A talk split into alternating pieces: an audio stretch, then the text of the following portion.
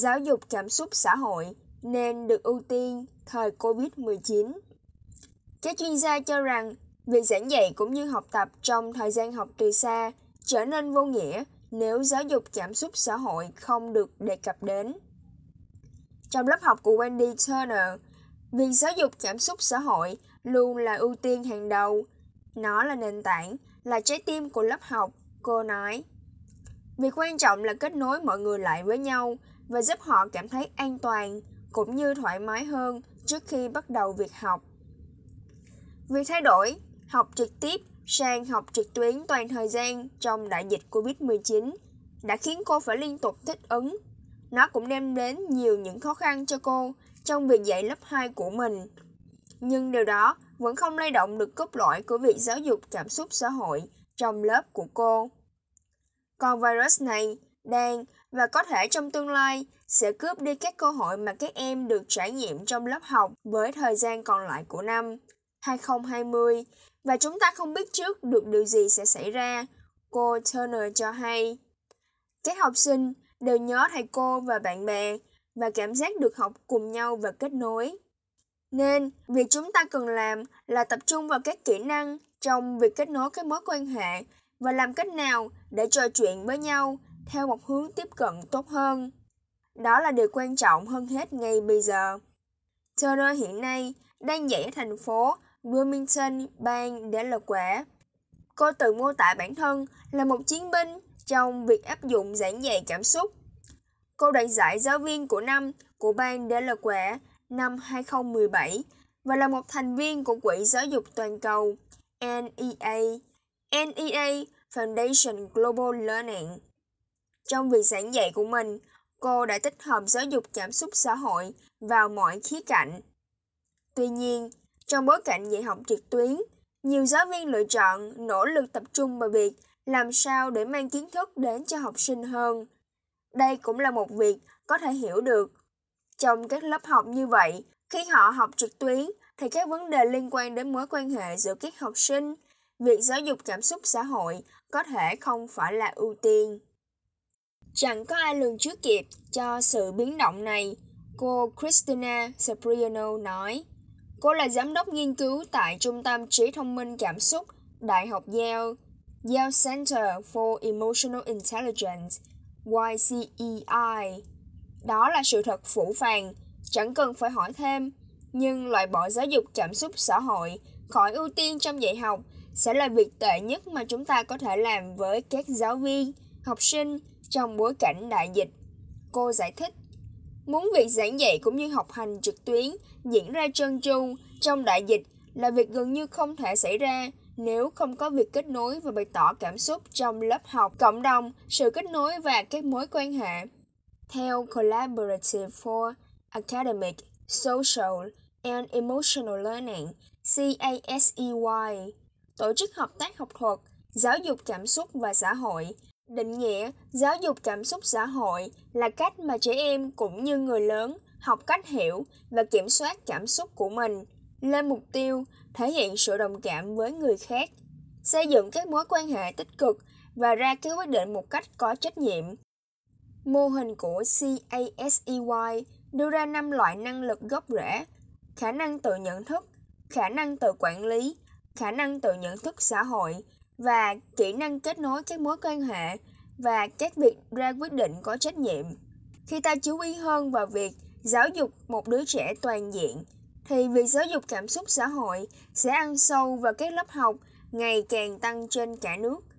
Những nhà làm giáo dục cũng nhận ra rằng các kỹ năng này đóng vai trò rất quan trọng nhằm xác định xem liệu những đứa trẻ đã được chuẩn bị tốt chưa trong việc bắt kịp các yêu cầu của lớp học.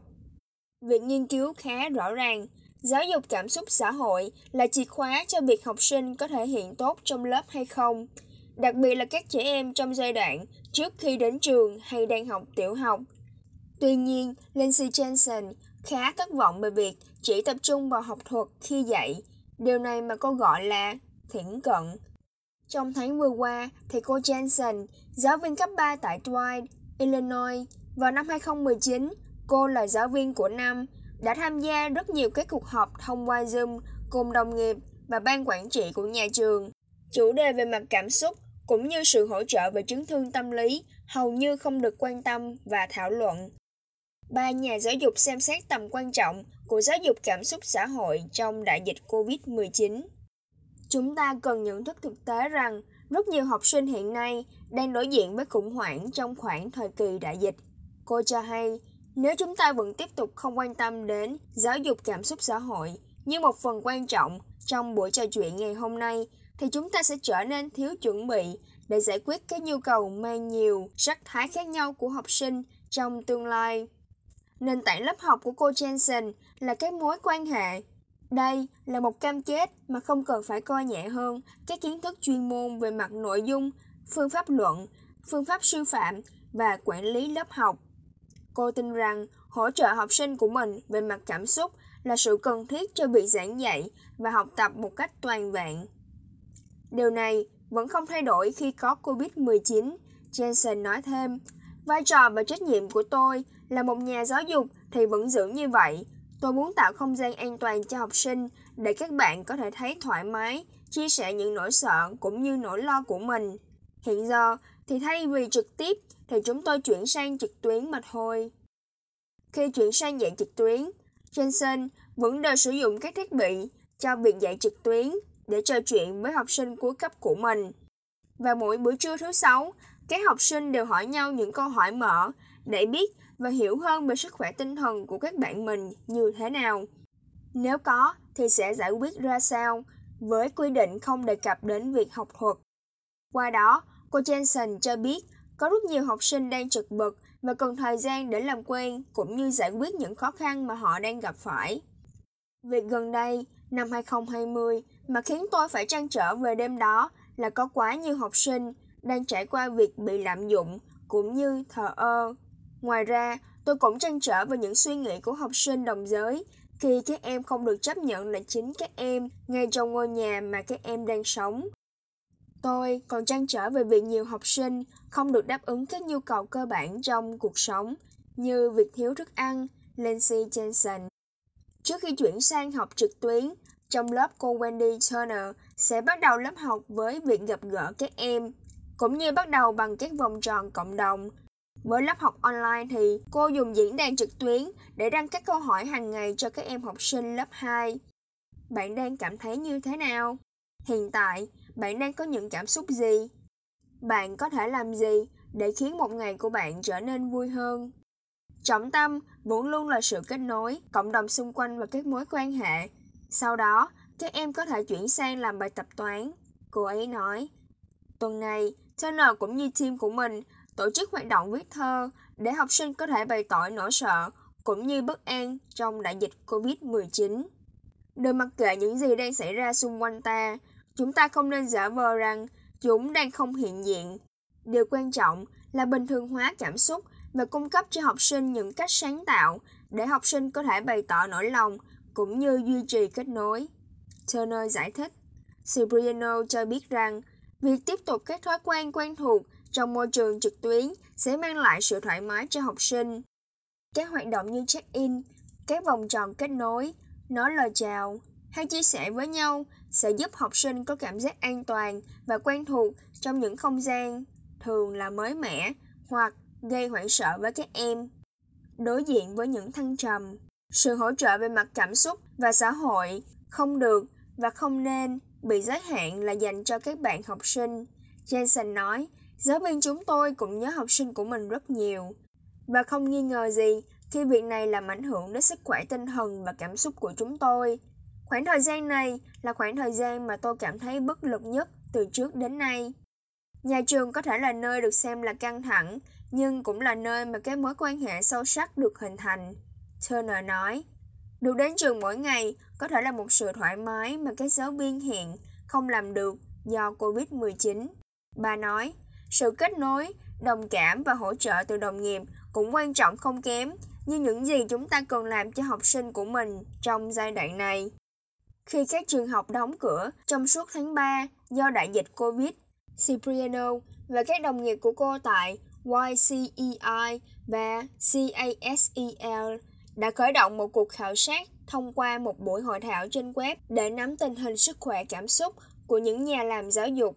Chỉ trong hơn 3 ngày mà có hơn 5.000 người trả lời, và kết quả cho rằng họ cảm thấy lo lắng, sợ hãi, bất an, ngợp và còn có cả buồn nữa. Các nhà làm giáo dục thường đi theo các xu hướng, mục tiêu khác nhau. Họ được kỳ vọng sẽ mang lại trải nghiệm giáo dục chất lượng hàng đầu này với nhiều mức độ hỗ trợ cùng với độ dày kinh nghiệm khác nhau.